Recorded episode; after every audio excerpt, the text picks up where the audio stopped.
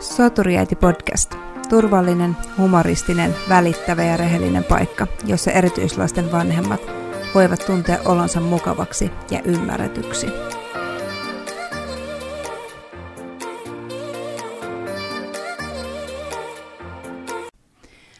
Moikka ja tervetuloa uuden Soturi-äiti podcastin pariin. Tänään olisi tarkoitus käydä läpi Tomaksen syntymä ja kaikki nämä askeleet ennen diagnoosin saamista. Tervetuloa mukaan.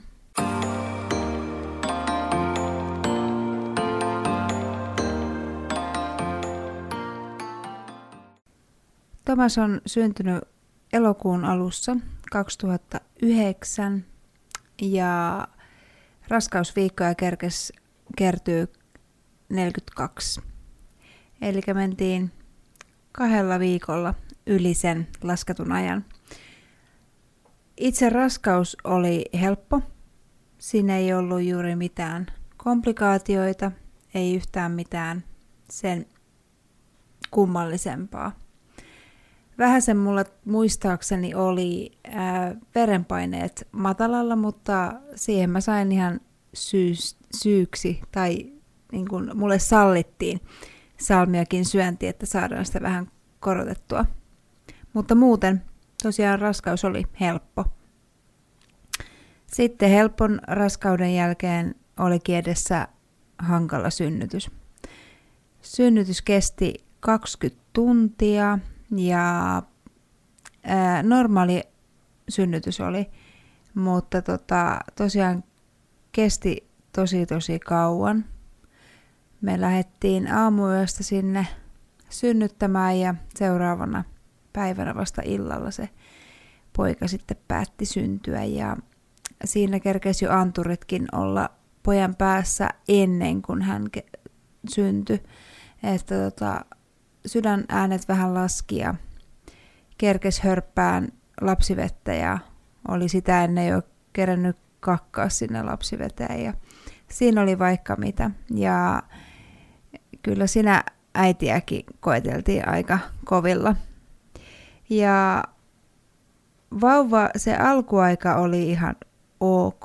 Oli ihanaa vauvakuplassa asumista ja nälkäinen poika kun oli, kun iso kokone oli, hän oli päälle neljäkiloinen kun syntyi. Niin nälkäinen poika oli koko aika rinnalla, mutta mikä sitten taittukin lopuksi koliikiksi parin kuukauden ajaksi. Ja tota, meidän helpotus oli kyllä se liikkuva ja heiluva tota, sitteri, missä oli jotain sydänääniä ja rauhallista musiikkia ja se heijasi sitä vauvaa. Se oli meidän Tomaksen vauva-ajan pelastus. Ää, vaikka kolikki oli ja oli huon, huonoa unirytmiä ja se vauva-aika oli haastava, niin siltikään meillä ei ollut kenelläkään epäilyksiä yhtään mistään. Kaikki meni niin kuin pitikin sinne ekaan vuoteen saakka. Vähäsen siinä vaiheessa, kun Tomas täytti vuoden, niin seurattiin, että kehitys olisi vähäsen myöhässä. Konttauskävely, puhe. Että tota, jos tälleen taka, takaperin taaksepäin miettii näitä, että näitä aikaisia ää, autismin piirteitä, niin että kehitys oli myöhässä. Keinutti kaukalossa itseään. Meillä oli semmoinen turvaistuin, missä oli jalakset, niin Thomas oppi tosi pienenä jo keinuttaa itseensä sillä ja keinutti itseensä uneen. uneen että tota, se oli aika kiva itse, itse itsensä nukuttava vauva.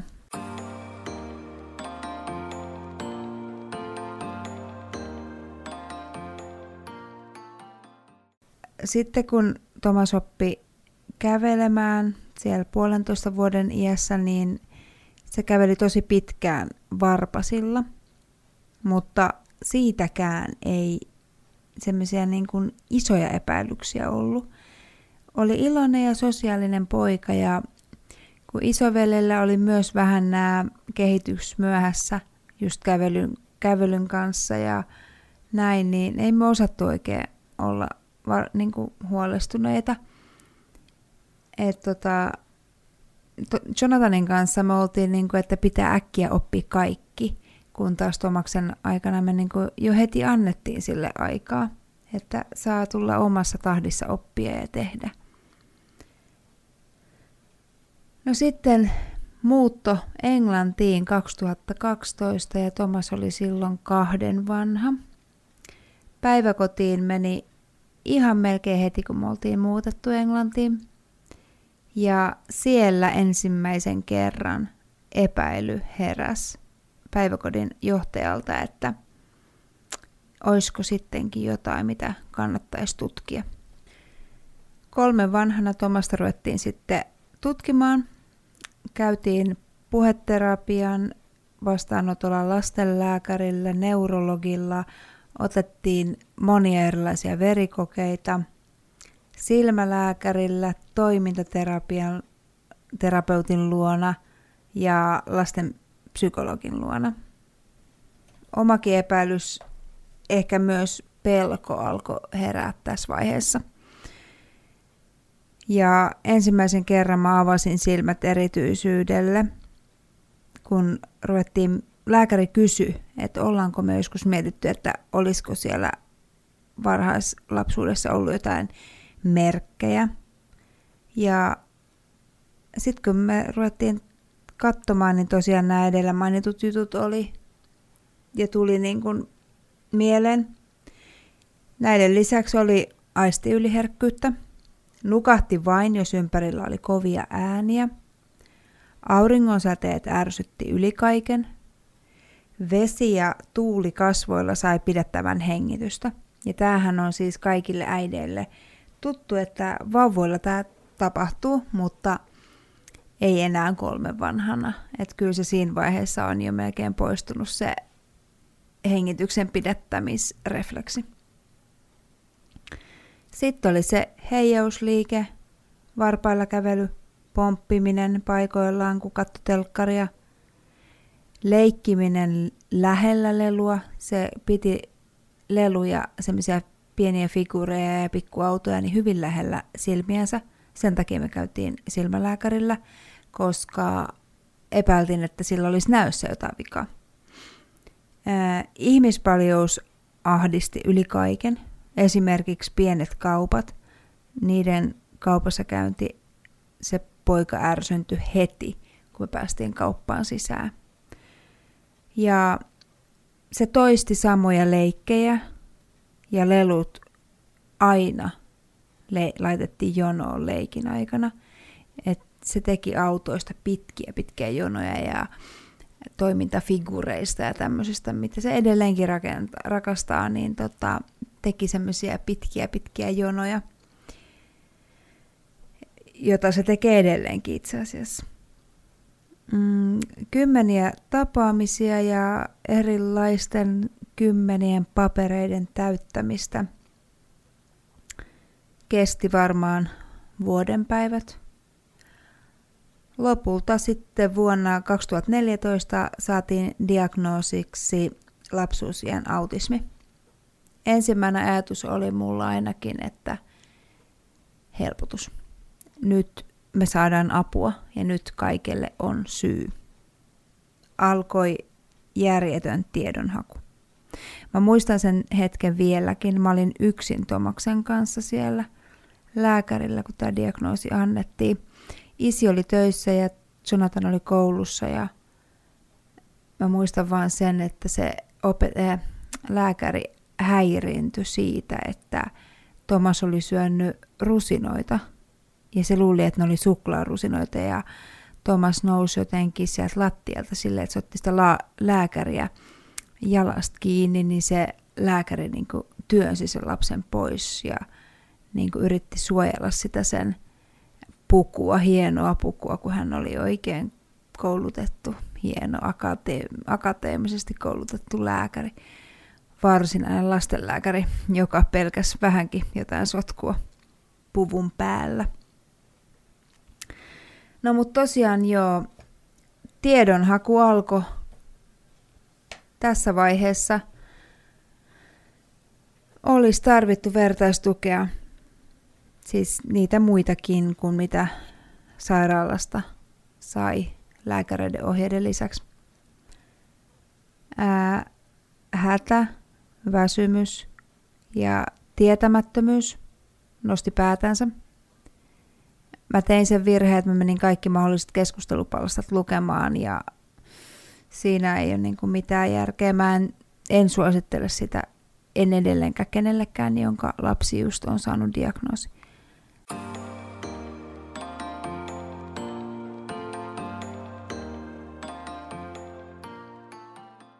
Älä mene lukea mitään vauvalehden tai minkään keskustelupalstoja.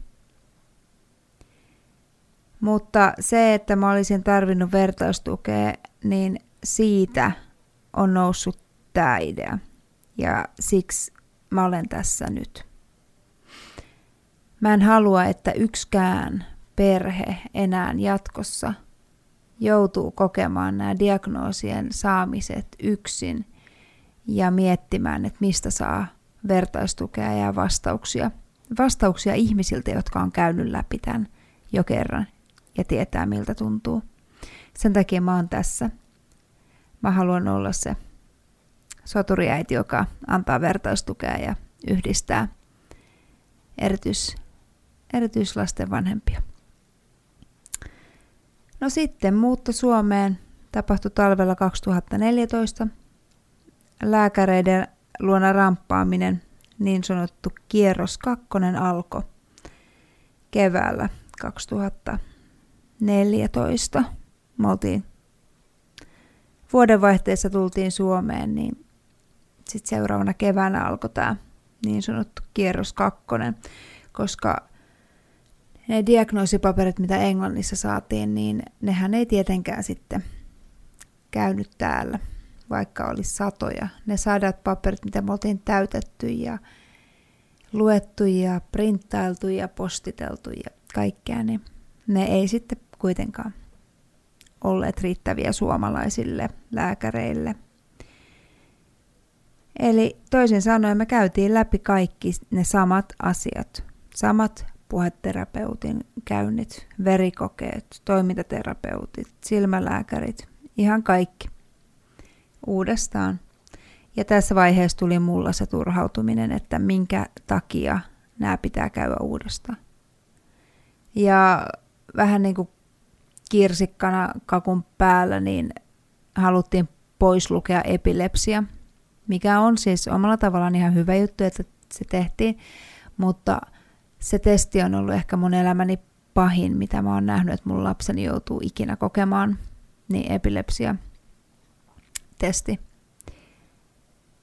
No, sitten lopulta, kun näitä testejä oltiin tehty ja käyty erilaisia terapeutteja katsomassa ja lääkäreitä tapaamassa, niin lopulta saatiin uudet diagnoosit ja sinne tuli muutama diagnoosi lisää ja lapsuusien autismi muuttui autismiksi.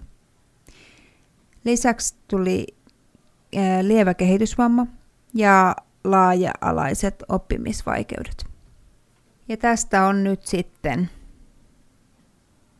no, kuusi vuotta.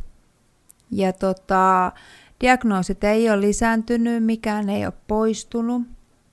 Terapeutteja ollaan nähty ja diagnoosi antoi meille kahden vuoden esikouluiän, tai siis esikouluajan.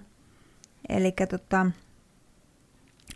Thomas aloitti normaalisti ikäisensä aikaan eskarin, ja tota, kävi sen vielä toistamiseen sit seuraavana vuonna, ja siitä sitten omaan tahtiin omalla henkilökohtaisella opintosuunnitelmalla ollaan edetty eteenpäin.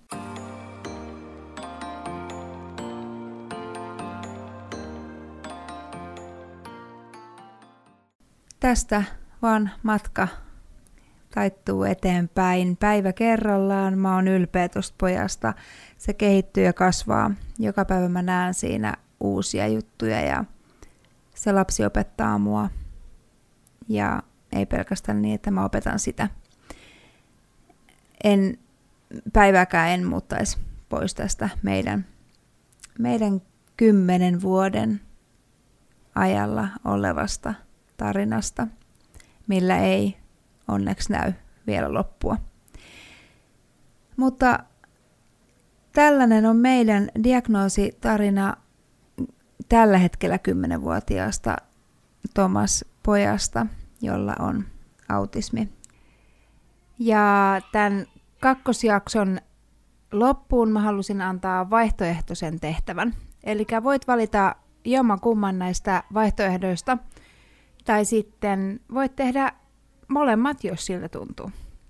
Ensimmäinen vaihtoehto on, että ota illalla ennen nukkumaan menoa minuuttia aikaa itsellesi. Kirjoita ylös kolme positiivista juttua, jotka tapahtuu just sinä päivänä. Ja sä voit kirjoittaa myös lisäksi siihen, että miksi sä valitsit ne ja miksi ne tuntuu sun mielestä positiivisilta. Ja vaihtoehto kaksi on, että otat tämän harjoituksen aamuun.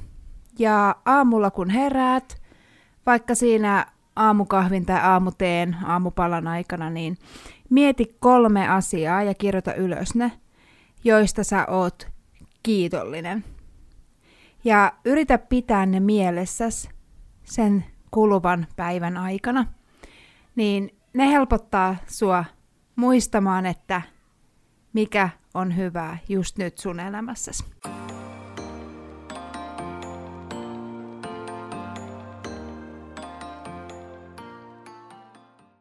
Mä haluan, että mut tehdään tunnetuksi sillä, että mä autan teitä kaikkia siellä, kenellä on erityislapsia ja te tiedätte ne hankaluudet, ne ihanat päivät, ne kamalat päivät. Mä haluan olla teidän kanssa ihan missä vaan, ihan kohtaamaan ihan minkä vaan. Oli se sitten hauskaa tai haastavaa. Älä myöskään unohda käydä katsomassa meidän Soturiäiti podcastin Instagramia ja Facebookia. Meidät löydät sieltä nimellä Soturiäiti podcast. Ja jutellaan sosiaalisessa mediassa, kunnes keskiviikkona kuullaan taas uuden jakson parissa.